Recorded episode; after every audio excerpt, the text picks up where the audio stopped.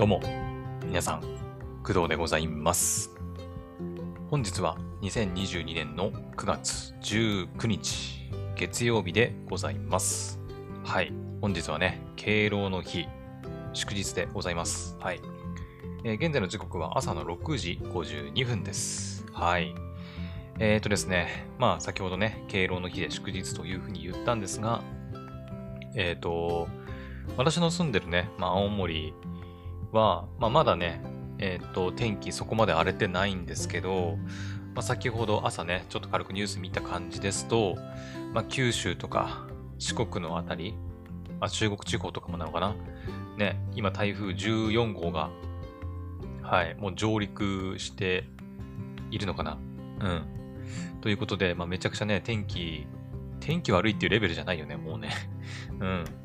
もう災害レベルですから、ね、まあ、停電になったりとか、まあ、洪水だったりとか、ね、まあ、いろいろ大変なのかなって思うんですけど、はい。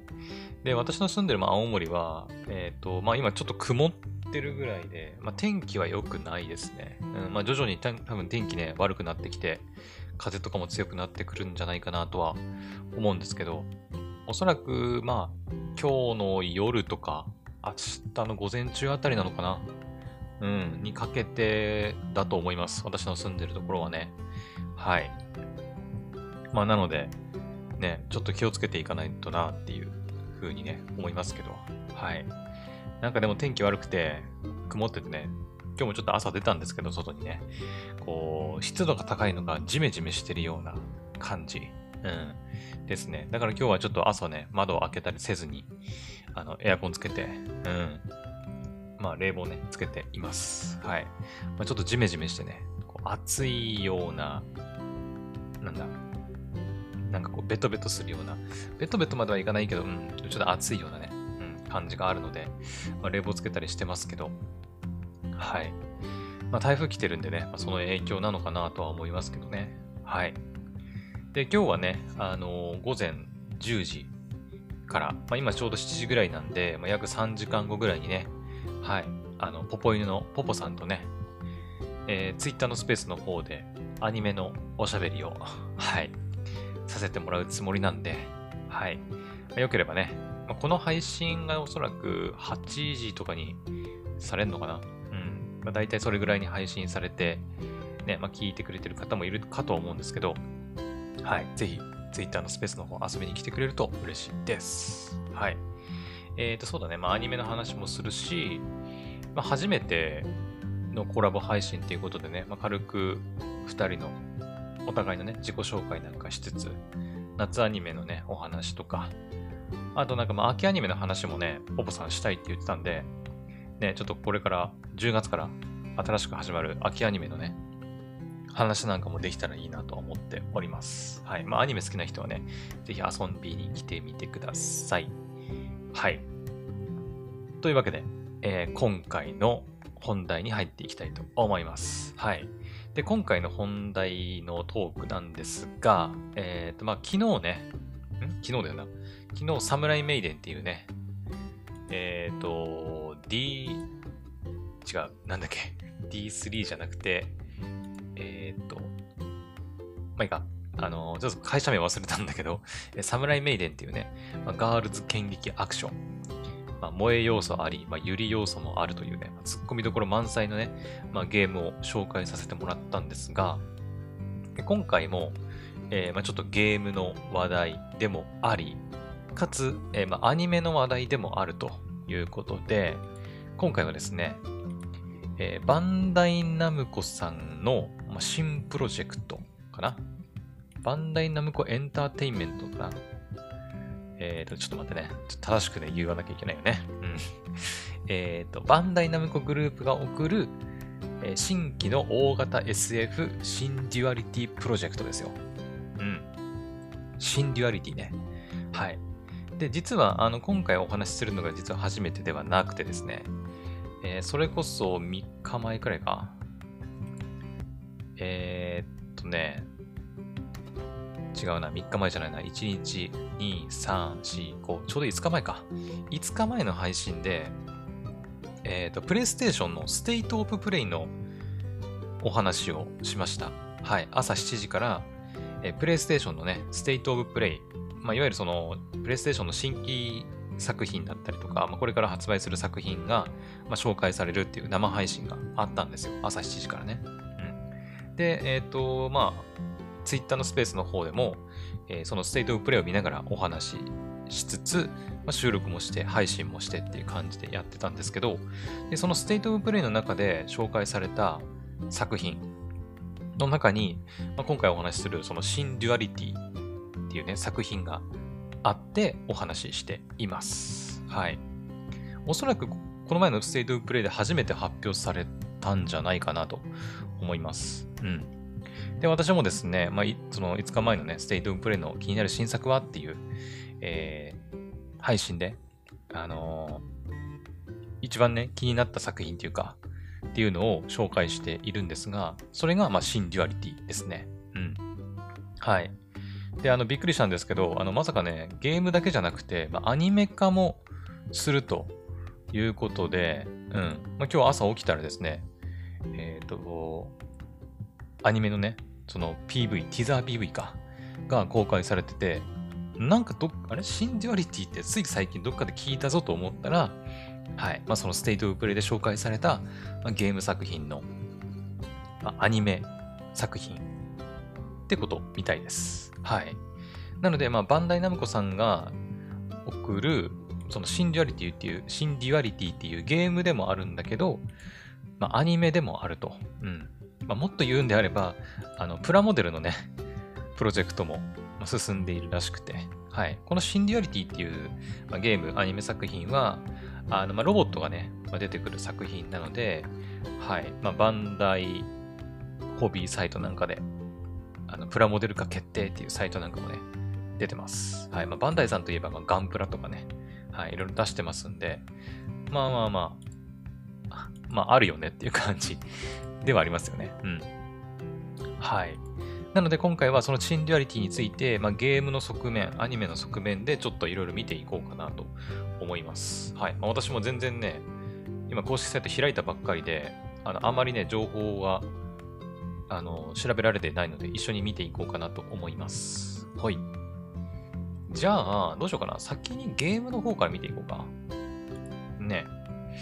うん。先にゲームの方をちょっと見ていきましょうか。一応ゲームが、まあその、なんていうの、土台にあるのかな？うん、多分。ちょっとわかんないけど。うん。じゃちょっとゲームの方から見ていきます。えー、まずですね。まあこれね、多分キーワードというか、なんていうの？キャッチコピーなものだと思うんですけど、あの、ステートオブプレイのね、PV でも最後にちらっと出てきたんですけど、えー、I'm with you と、英語でね、I'm with you。まあ私はあなたといるよみたいなそういう意味合いだと、まあ、ちょっと直訳するとね、そういう意味合いだと思うんだけど、うん。まあだから、なんかあるんだろうね。その I'm with you になんか意味がね。うん。まあだから、あの、この前のステイトオブプレイの配信でも少し言ったような気がするんだけど、雰囲気がね、やっぱちょっとニーヤに、あ、違うな、ニーヤに似てるって言ったのはまた別の作品か。あれは韓国のゲームの方か。かな。あ、違うかもしれない シンデュアリティの方では言ってないかもな。ステイトオブプレイを見てた時は、まあ、石川由依さんがね、声をやってるっていう風には言ってた気がするけど、うん。改めてね、まあ、PV 見直して、うん、まあ、さっきね、ロボット、まあ、プラモデル化するとか言ったけど、うん。こっちもね、ちょっとニーアみあるんだよね。ちょっとはい、あります。ニーア要素。うん。まあ、ニーヤもね、なんかちょっと荒廃した世界で、まあ、ロボットと、まあ、人じゃないか、あれは。ロボットしか出てこないか。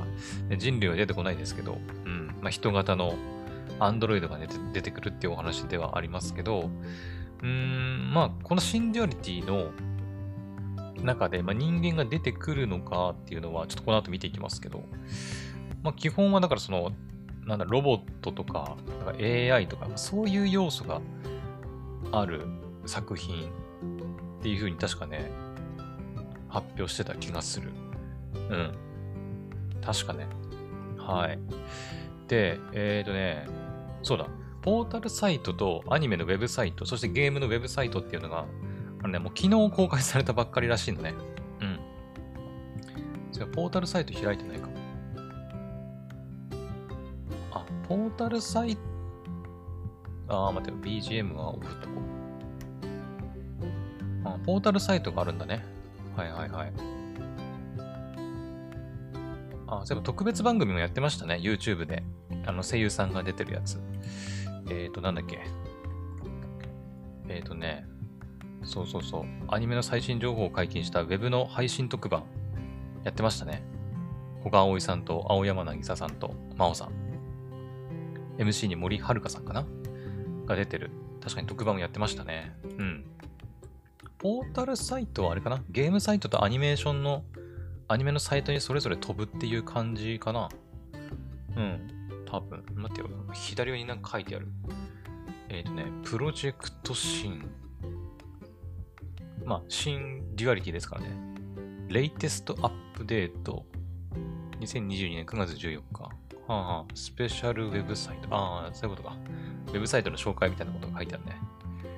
へえ。ポータルサイト行くと、なんか似たような同型機じゃないのかななんか、のようなアンドロイドがね、2体ね、こう手を握って膝を抱えてね、まあ寝てるというのかなうん、ようなイラストがあるんですけど、これは、なんだろう、同じなのかな同じか、それとも全く違うものなのか、うん。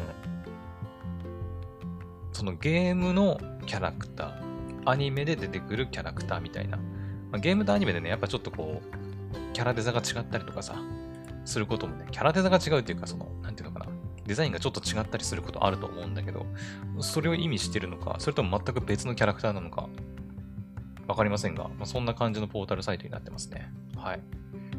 OK。じゃあちょっとゲームサイトに戻りますね。えー、っと、ゲーム概要。お、来たね。一人だけど一人じゃない。どういうこと？矛盾してない？あ、でもこれ漢字が違う。あの、数字の1に人って書いて、あの、一人だけど、あの、独立の独、一人じゃないらしい。どういうことだろう？うんと、まあ、一人、一人なんだけど、ぼっちではないよってことうん、ちょっとわかんないな。まあいいや。えー、メカを借り、それぞれのパートナー、メイガスと共に地上でアイテムを奪い合う PVPVE シューターゲーム。うん。PVPVE ってことは、プレイヤー VS プレイヤー VS エネミー。コンピューターってことかな合ってる？ちょっとこの辺のワードあまり詳しくないんだけど、合ってるかな？え同じ体験はない。変化し続ける環境に対応し、過酷な世界を共に生き抜いていく、繰り返すほどに深まるメイガスとバディ、メイガスとのバディ体験。これはあなたとメイガスの2つとない刺激的な2人旅。うん。って書いてます。はい。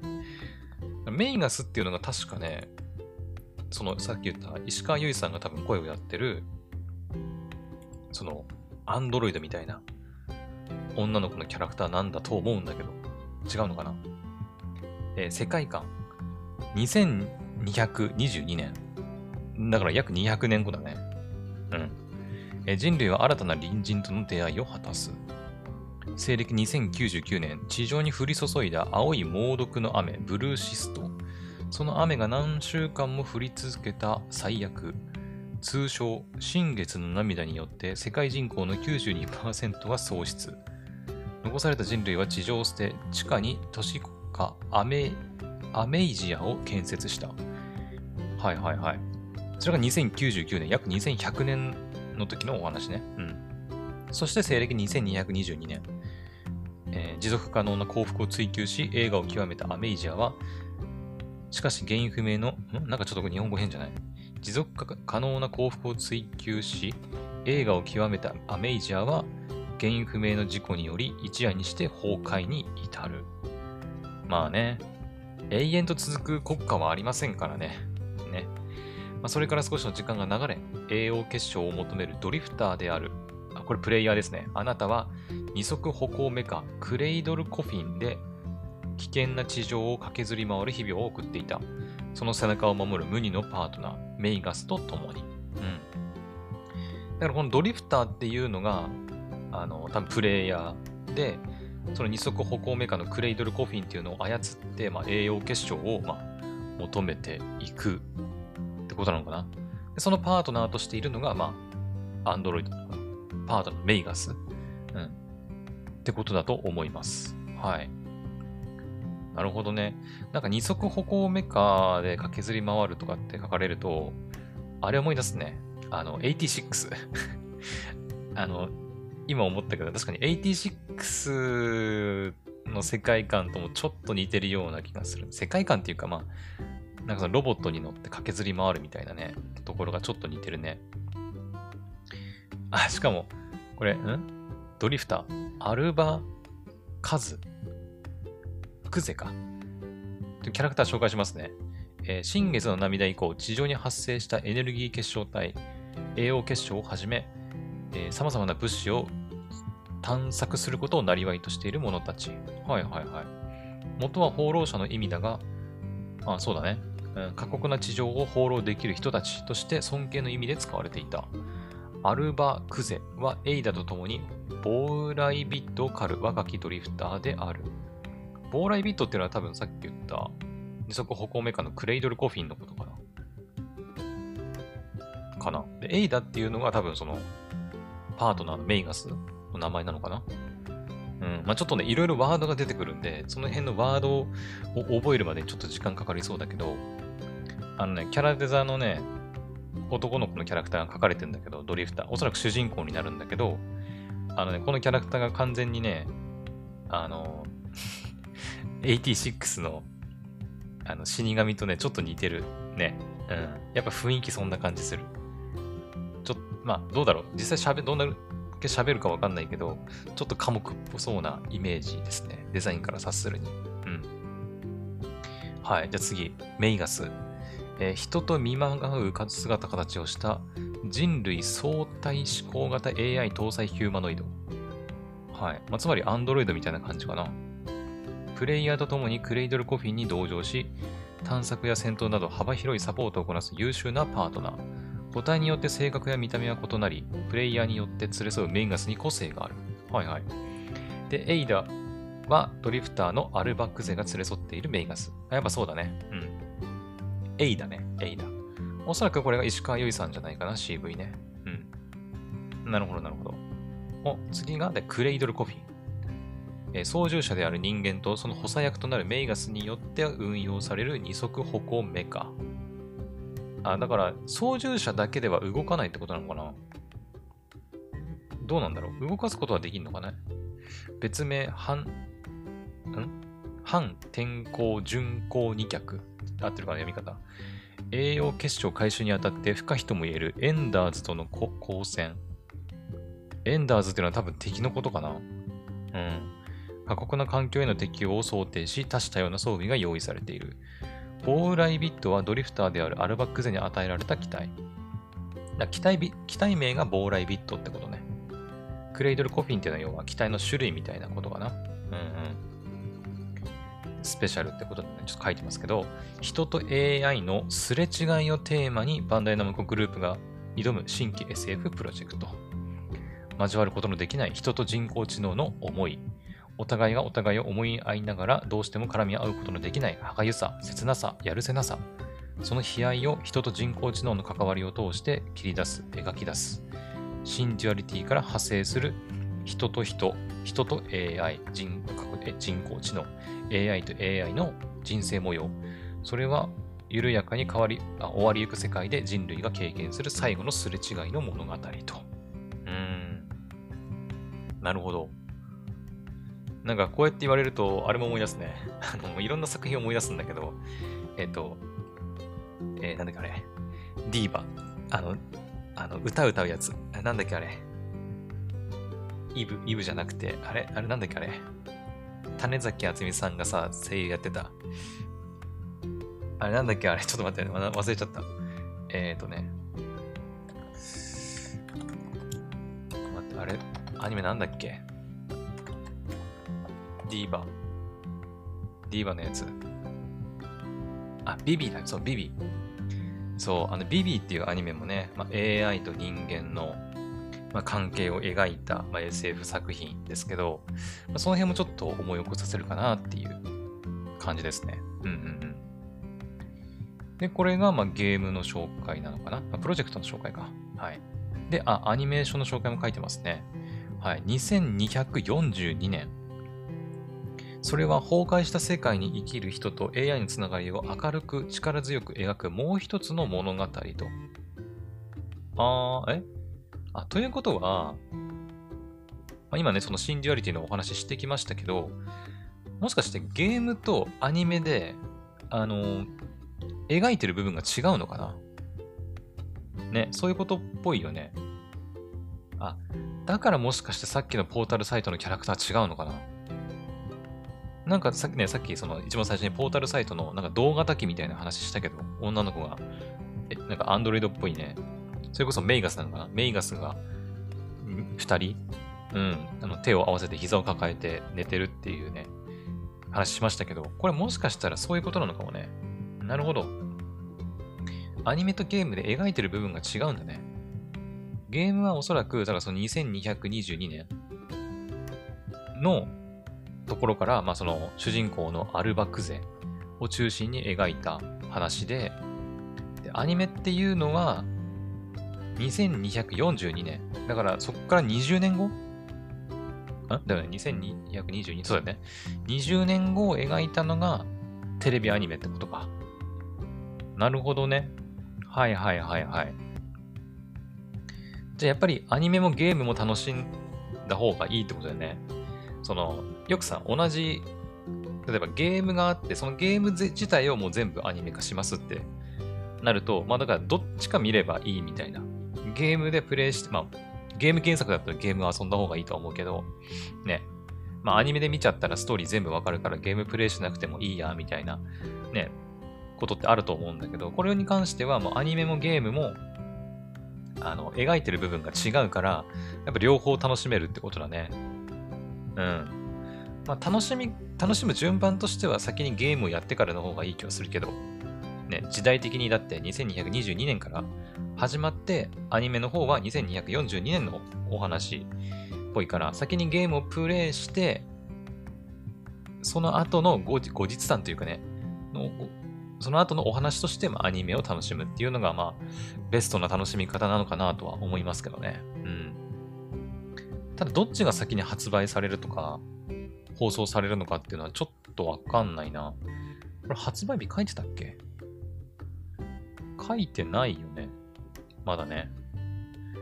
うん。あ、発売日2023年になってますね。はいはいはい。あ、待って、その前に最後にあの、メッセージとしてキャラクター原案の猫さんかな？と、コフィンデザイン。あの、さっき言ったロボット。あ、ちょっと待って。あの、あのもしかしたらね、雨の音入ってるかもしれないんだけど、大丈夫かな？大丈夫かな、うん、いつもね、だいたい雨降ってたりすると、うん、ちょっと喋りにくいんだけど、まあ、音入ってないと思うから大丈夫かな？少し雨降ってきましたね。やばいね。台風やってきてるのかもしれない まあいいや。えっ、ー、と、クレイドルコフィンのデザインを担当されている、片部、じゃあじゃあ、行部一平さんか。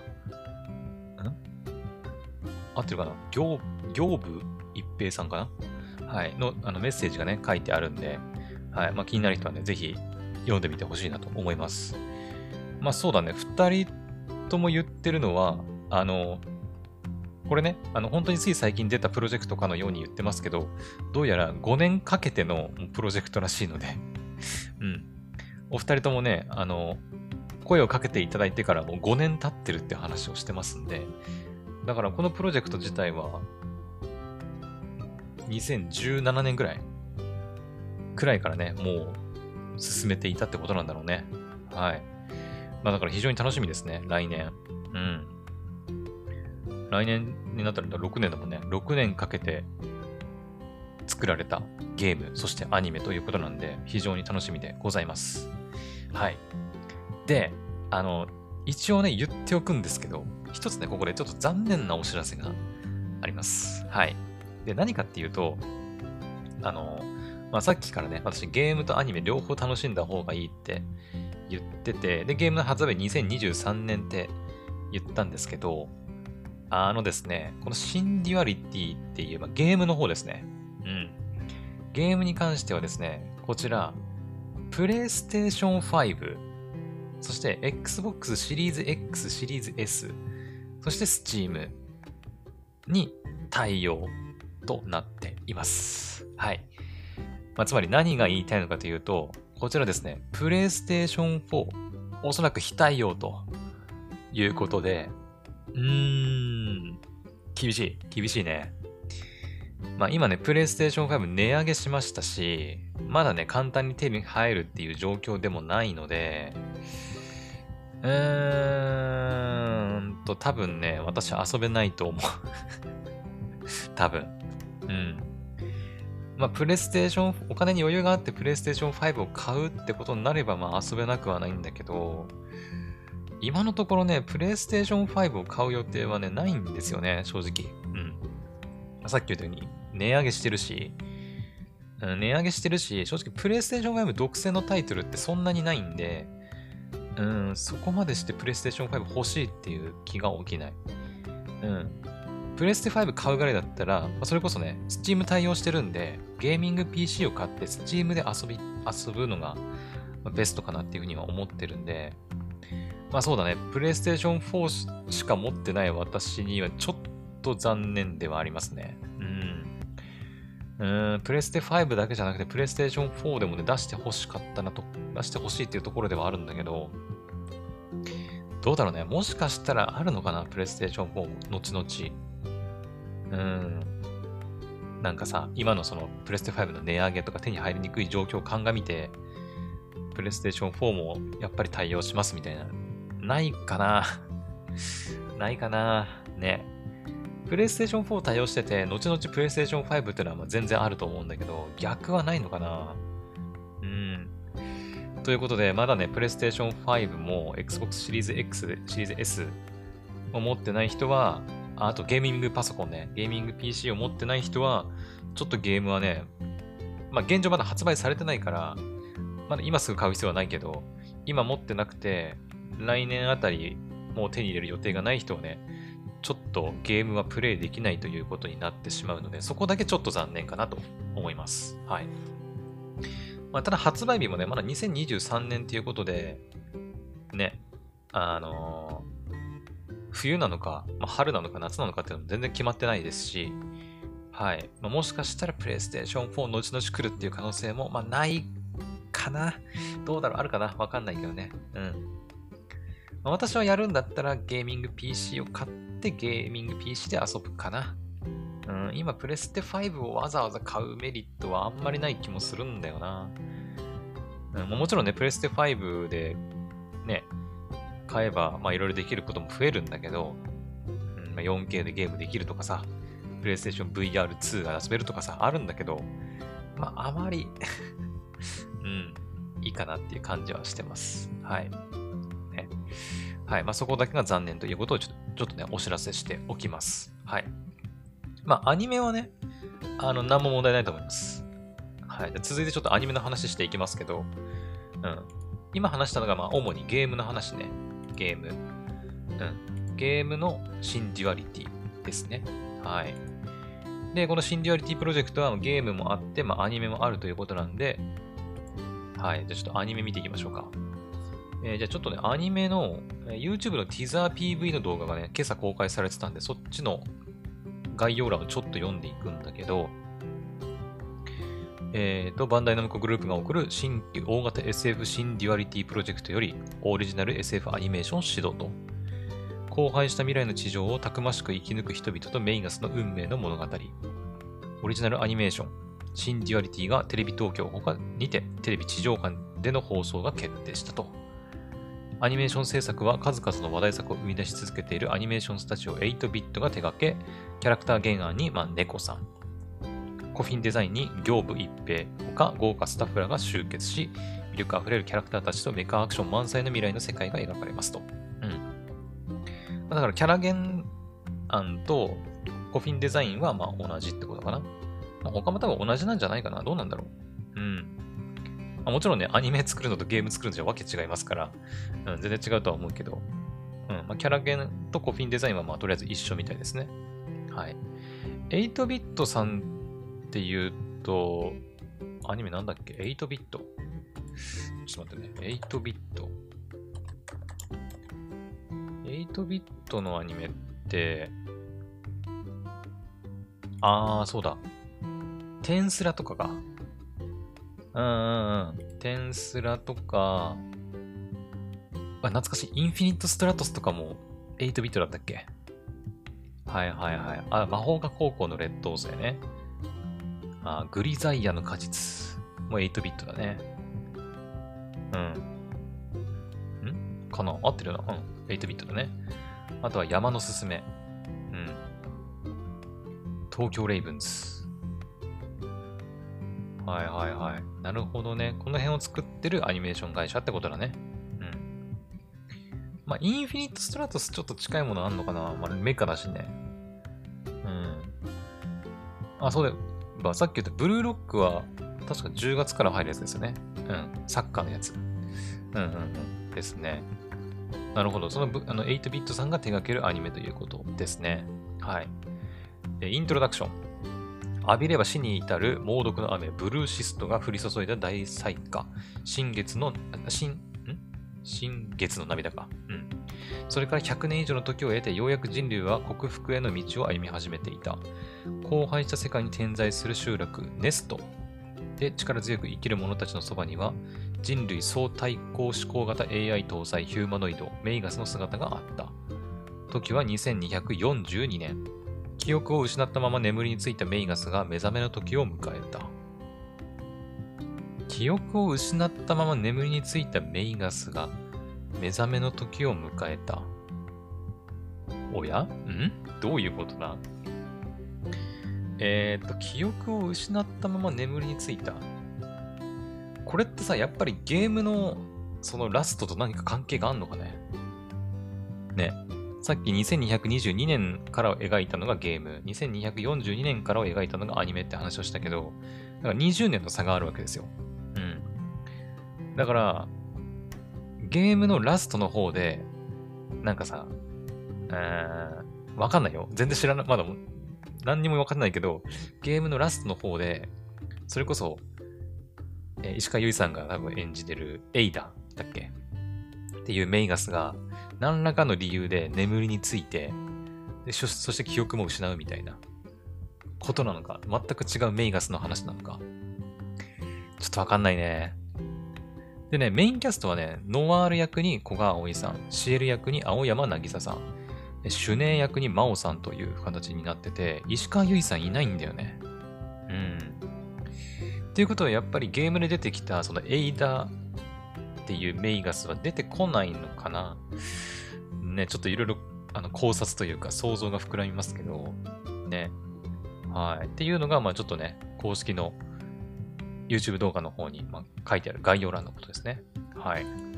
じゃ実際に公式のアニメサイトに行きますが、えー、っとね、そうだね、何から見ていこうか。オンエア？上から順番に見ていくか。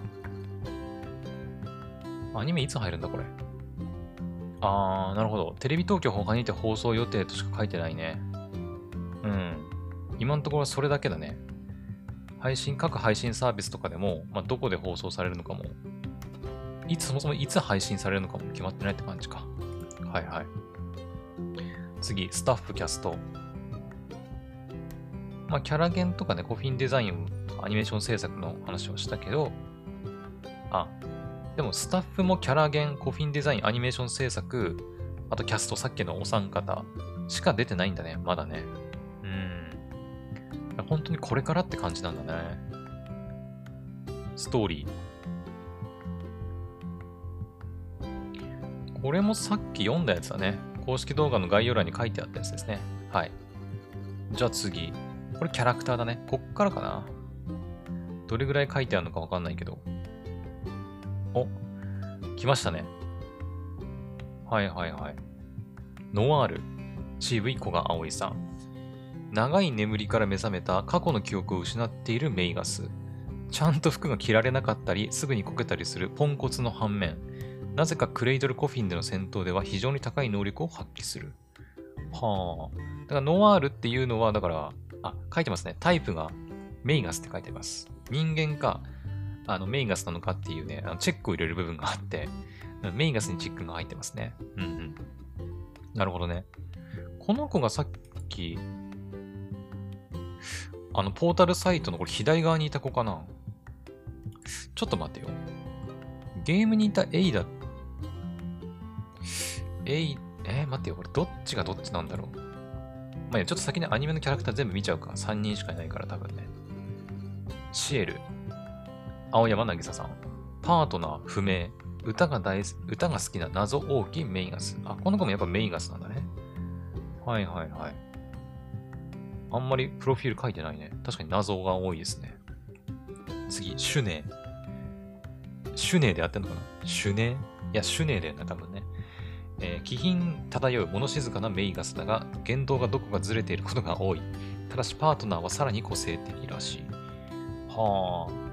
だからさっき言った、えっ、ー、と、小川葵さんが演じるノワール、青山渚さんが演じるシエル、真央さんが演じるシュネ、3人ともみんなメイガスなんだね。はいはいはい。今んとこパートナーの情報とかはね、何も出てないですけど。うん。え、多分ね、ポータルサイトに出てるのって、ノワールだと思うんですよね。ど、え、髪色が、これ白なのか？薄いミント髪なのかな？どっちだ？いやでもね、あのー、ゲームの方のエイダ。エイ、エイダかこれ？ちょっと待ってよ。あ、そうだね。赤い服着てるもんな。多分だけど、ポータルサイトの左側。まあ、実際に皆さんにポータルサイト見てほしいんだけど、ポータルサイトの左側にいるのが、おそらくゲームに出てくるエイダ、石川由依さんかな。うん。で、右側にいるのが、えー、小川葵さんが演じるノワール。じゃないのかな、多分。実際そのあのゲームとアニメーションの配置も左がゲーム、右がアニメーションってなってる。多分そういうことだと思います。えー、なるほどね。やっぱだから、動画炊きっぽいけど、全く別物ってことだね、多分ね。いや、でもどうなんだろう。別物なのかななんか全く無関係ってことはなさそうだけどな。それこそ型が同じとか。いや、わかんないけど楽しみだね、でもね。ここまで来ると本当にゲーム遊びたいんだけどさ。誰か私にプレイステーション5をください。ねプレイステーション5なちょっとちなみにプレイステーション5って今いくらすんの？ちょっと話飛んじゃうんだけど。えー、っとさ、PS5 でしょ確か Amazon で抽選で買えるみたいな感じじゃなかったっけ？これか。あ、ん？いやでも、ちょっと値段下がってんのかあれ？この前見たとき値段上がってたんだよな。6万円ぐらいになってたんだけど。違ったっけ？デジタルエディション4万3000円。通常版が？えー、っと、通常版が5万4000。新しいモデルがあります。あ、そういうことか。新しいモデルの方は高いのか。あー、6万超えてますね。うん。待ってよ、デジタルエディションの古いバージョンか。あの、型番じゃない CFI の1200番台。えー、1100番台は、えー、4万3000円で買えるんだけど、CFI の1200番台は4万9000円、デジタルエディション。5万円ですね。えー、プレステ5か。まあ、この前も、この前、昨日だからチラッと言ったんだけど、あの、保険のね、給付金とか、給付金じゃない、保険金とか、あの、5万円のね、給付金が入るんで、まあ、買えないことはないんだけど、でもなぁなんか今、今、今更プレステ5なーって感じするんだよな。ね。5万払うくらいだったら、ゲーミングパソコンに5万円払ってよりクオリティの、じゃえっ、ー、と、スペックなね、高いゲーミング PC 買った方がいいと思うんだけどな。まあいいや、とりあえずね、それはちょっと置いといて、アニメの話に戻りますね。えっ、と、クレイドルコフィンのこれあれだね。またゲームの方に出てきた、なんだっけ名前。えー、っと、ボーライビット。そう。ゲームの方は、えー、エイダと、なんだっけ、アルバが乗る、えー、ボーライビットかな？っていう名前でしたけど、アニメの方に出てくるのは、まあ、とりあえず1体目が、えー、デイジー・オーガ。クレイドル・コフィン。デイジー・オーガ。へえ。デザインもなんかちょっと可愛いんだよね、なんかね。なんか今パッて見たんだけどさ、このクレイドル・コフィンのデザインさ、なんかどっかで見たことあるようなイメージなの。なんか、ちょっと箱型でさ、なんだっけこれ。なんかどっかで見たことあるような気がするんだけど、まあ、ロボットアニメではね、よくこういうロあのデザインのある気はするんだけど、なんかにもうちょっと似たようなデザインのね、アニメ作品かなんかがあった気がするんだけど。ルルーシュじゃないよな。コードギアスじゃないよな。コードギアスも結構背中、結構背中っていうか、コックピットみたいな部分が結構デカめだった気がするんだけど、違ったかな？まあいいや、とりあえずね。はいはい。で、タイプはクレイドルコフィン。キャリアーでなんだろうね。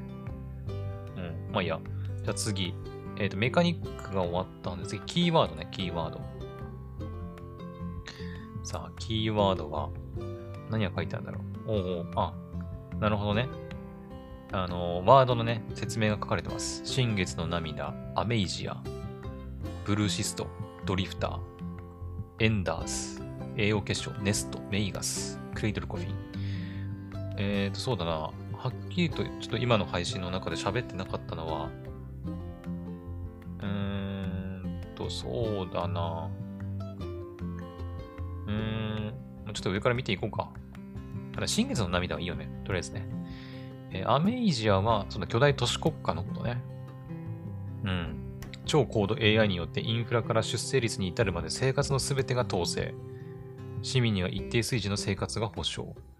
なんかサイコパスの世界みたいですね。あの、サイコパスはなんだっけ ?AI の名前。AI っていうか、あの、知能。あれなんだっけ？名前が出てこない。サイコパスの。えっ、ー、と、えー、あ、出てこねえわ。忘れちゃった。サイコパスのあれなんだっけ？あの、人、あ、これ、これ、ネタバレになるから言えないわ。うん。まあ、ちょっと AI みたいなやつがあるんですよ。うん。えっ、ー、と、あ、なんか出てきそうなんだけど、もう喉元まで出てきてるんだけど、なんだっけあれ。ドミネーターじゃなくて ドミ、ドミネーターは銃の名前。ドミネーターじゃなくて、あ、ちょっと待って、もやもやする。調べよう。えー、ちょっと待って。サイコパスの、えー、なんだっけあれ、ドミ、あ、ちょっと待って、AI、AI の名前。なんだっけ？えー、っと、あれ出てこない？ちょっと待って待って。なんか、違う違う、ちょっと待って。ド、ドミネーター。あ、思い出した。あの、調べて出てきたわけじゃないけど、思い出した。シビラシステムだ。そうそうそうそう。思い出した。あ、すっきりした。そう、シビラシステム。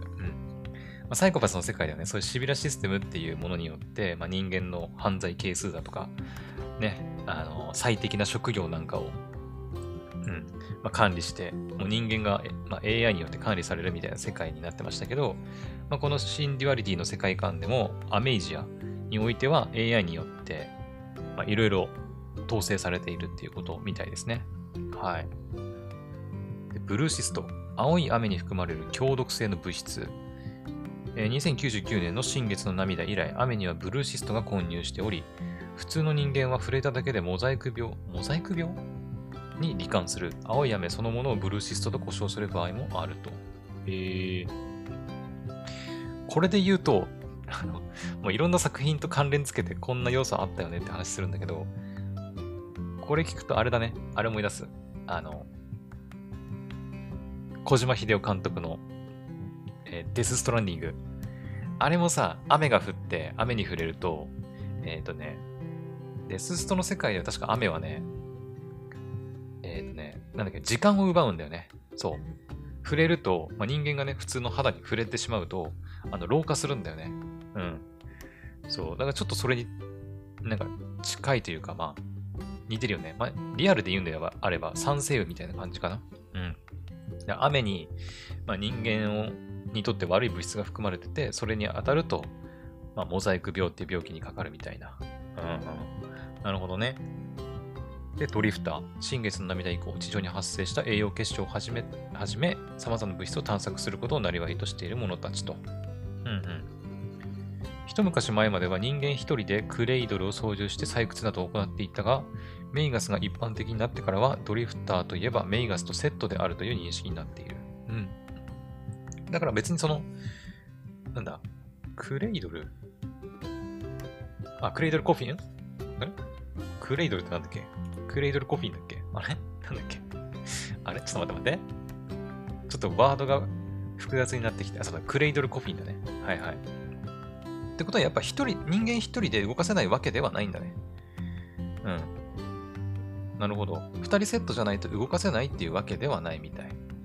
たまにそういう設定のあの作品もありますけど、これにおいては、シンデュアリティにおいては別にセットじゃなければ動かないっていうわけじゃないけど、あくまでもそのサポーターみたいな役割としてメイガスがまついているということみたいですね。はい。で、エンダーズ。でこれ多分敵じゃない？新月の涙後に地上から現れた異形の存在。あ、人が、人型っていうかその人間の敵じゃないんだね。あ小型から超大型まで多種、多様なタイプが認識確認されている。え故障や機体中のブルーシストから発生。内部にあるコアを破壊すれば倒すことができるが、クレイドルコフィンでなければ対抗は困難。栄養結晶が熱い場所に集まり、主に日中に行動が活発になる習性を持っている。これ完全にだからデスストだよね デスストもさ、あの、雨が降ると、あの、なんか幽霊みたいなね、お化けみたいな奴らが出てくるんですよ。やったことある人はわかると思うんだけど、デスストだね、これね。まあ、コアなんてものは確かなかったと思うけど、うん、デスストだとね、主人公のサムのね、血液を使って戦ったりね、するんだけど、へえ、なるほどね。だから、ブルーシストが降っているところに発生しやすいと。まあ、栄養結晶が多い場所。まあ、栄養結晶が多いってことはそれだけだから、ブルーシストの雨が降って結晶化してるってことなんだろうね。うん。栄養結晶。内部から多大なエネルギーを発するオレンジ色の結晶。え？あ、ブルーシストからできる栄養結晶だから勝手に青色かと思ってたけど、栄養結晶オレンジ色なんだね。へえ。ネストの発電やクレイドルコフィンの動力として用いられる。あ、そうなんだ。えー、AO はアフォ、アモルファスオレンジの略称。えー、ネストには AO 炉がある。ドリフターにとっては重要な収入源。あー、なるほどね。もうこの世界においてだから栄養結晶がもうめちゃくちゃ重要な要素ってことだね。だからね。エネルギー源ってことだ。うん。まあだからリアルで言うと石炭とかみたいな感じなのかな。うんだからもうその栄養結晶でもう、あの、なんだ、みんな生活してるし、クレイドルコフィンもそれを動力としてるし、みたいな。へえ。なるほどね。はいはいはい。で、ネスト。地上に建設されている新型都市、アメイジアの技術が多く流入しており、エンエンダーズや青い雨の侵入を防ぐためドームで覆われている。うん。ドリフターたちの多くはいずれかのネストに所属していて、近隣のネスト同士は緩やかに交流して、今では各ネストごとに対応に発展している。うんうん。まあ、ネストって、あの、あれ？雲の巣の意味だっけ？あれ違ったっけ？ね。あれ？違ったっけ？あれ？ネストってそういう意味じゃなかったっけ？あ違ったかな？忘れちゃった。うーん。新型都市ね。アメイジ、すかアメイジアが滅んじゃったんだよね。そうだそうだ。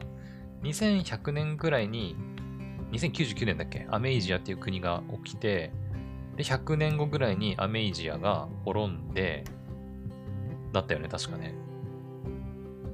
そっかそっか。その時代の技術が多く流入しているってことだね。はいはい。次、メイガス。え人類の隣人としてアメイジアで開発された、えー、人類相対、相対思考型 AI 搭載ヒューマノイド。名前長いんだよね。首の三角形型端子、ナブラ以外は、ん？首の三角形型端子？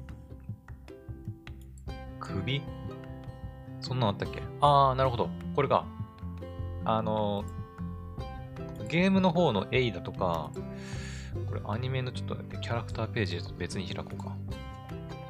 キャラクターのノワールの首元とか見ればいいのかな？ああ、ノワールもついてるね。シールはちょっと隠れてて見えないけど、あ、シュネもついてますね。ああ、なるほど。はいはいはい。首の三角、三角形型端子、ナブラ。以外は人間と変わらない外見を持つ。高度な情報処理機能を有しており、クレイドルコフィンはメイガスなしには動か、え？あ れちょっと待って。ん？クレイドルコフィンはメイガスなしには動かせない？あれ？動かせないらしいぞ。あれ？さっき動かしてたって言ってなかったっけ？一昔前までは人間一人でクレイドル操縦して採掘などを行っていたが、あー、だから昔は一人で動かせるようになってたんだけど、もう現代においては、その、まあ、メイガスと一緒に動かすのがもう当たり前になっちゃったから、もうメイガスなしでは動かせなくなってしまったってことなのかなそういうことで合ってんのかなうーん。皆さん違ったみたい。クレイドルコフィンはメイガスなしには動かせないみたいです。はい。やっぱ、操縦者の人間とメイガス、やっぱ二人で一つの、まあ、なんていうの？二人で一つになって、まあ、クレイドルコフィンを操縦するってことみたい。うん。はい。えー、メイガス三原則に従い、マスターと成長することを第一義とする。はいはい。だから最優先事項ってことかな。うん。個体によって性格もそれぞれ異なる。なお体重は平均120キロ。で、水に沈む。そっか、120キロか。まあそうだよな。普通に考えたらそうだよね。アンドロイドってさ。だって全身金属の塊なわけじゃん。うん。まあ女の子的には体重120キロって、まあ、絶対なりたくないと思うんだけど ね。なるほどね。こんなに可愛いなりして体重120キロあんのか。もう押し倒されたりしたらおしまいだよね。もう、ぶちゃって だって水に沈むから泳げないってことなのかな、やっぱね。うん、まあ、金属の120キロの塊だもんな。それは沈むわな。うん。はい。で、クレイドルコフィン。パイロットと各種支援をするメイガス一体によって操縦される正式名称、反転航、反転航巡航二脚。エンダーズを戦いながら栄養結晶からエネルギーを回収するドリフターたちの地上活動の要と。うーん。あ、でもなんかこの辺のキーワードを読んでいくと、なんとなく世界観がわかりますね。うん。あのぜひね、公式サイトの方に書いてありますんで、まあ、ちょっと私の説明ではよくわかんなかったっていう人は、はい、ご自身でチェックしてみてください。はい。あと、ムービーまあ、ムービーはね、まあ、ムービーだと思うんで、まあプロジェクト PV、アニメのティザー PV ですね。多分アニメのティザー PV って多分さっき私が見たやつじゃない？うん、朝ね。1分ぐらいの。はい。で、プロダクツ。あ、プロダクツは、あの、プラモデルですね。プラモデル。うん。さっきもちらっと言ったけど、あの、バンダイホビーサイトさんのページで、シンジュアリティ、プラモデル化決定と。こちらはね、まだカミングスーンっていう形で、全然情報出てないんですけどね。うん。はい。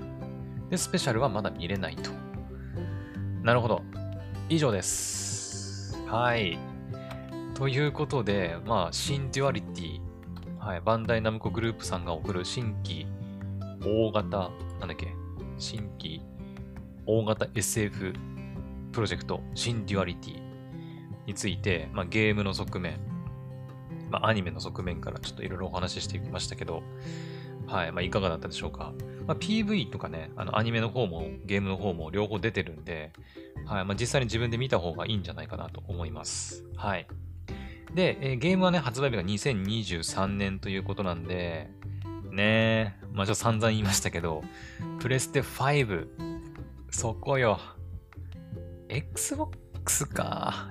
Xbox はまた Xbox でな、やりたいゲーム特にないからな。うーん、やっぱゲーミング PC を買って Steam でプレイが理想だと思うんだけどな。うん。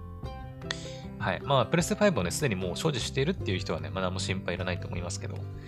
まだね、私みたいにプレステ5持ってないんだよねっていう人で、この値上げしたプレステ5を買うのか、まあ、それとも型番がちょっと1個落ちるけど、あの、従来通りのプレステ5を、まあ、結局抽選で買わなきゃいけないけどね。うん、抽選に当たればの話ね。うん。を買うのかっていうところではありますけどね。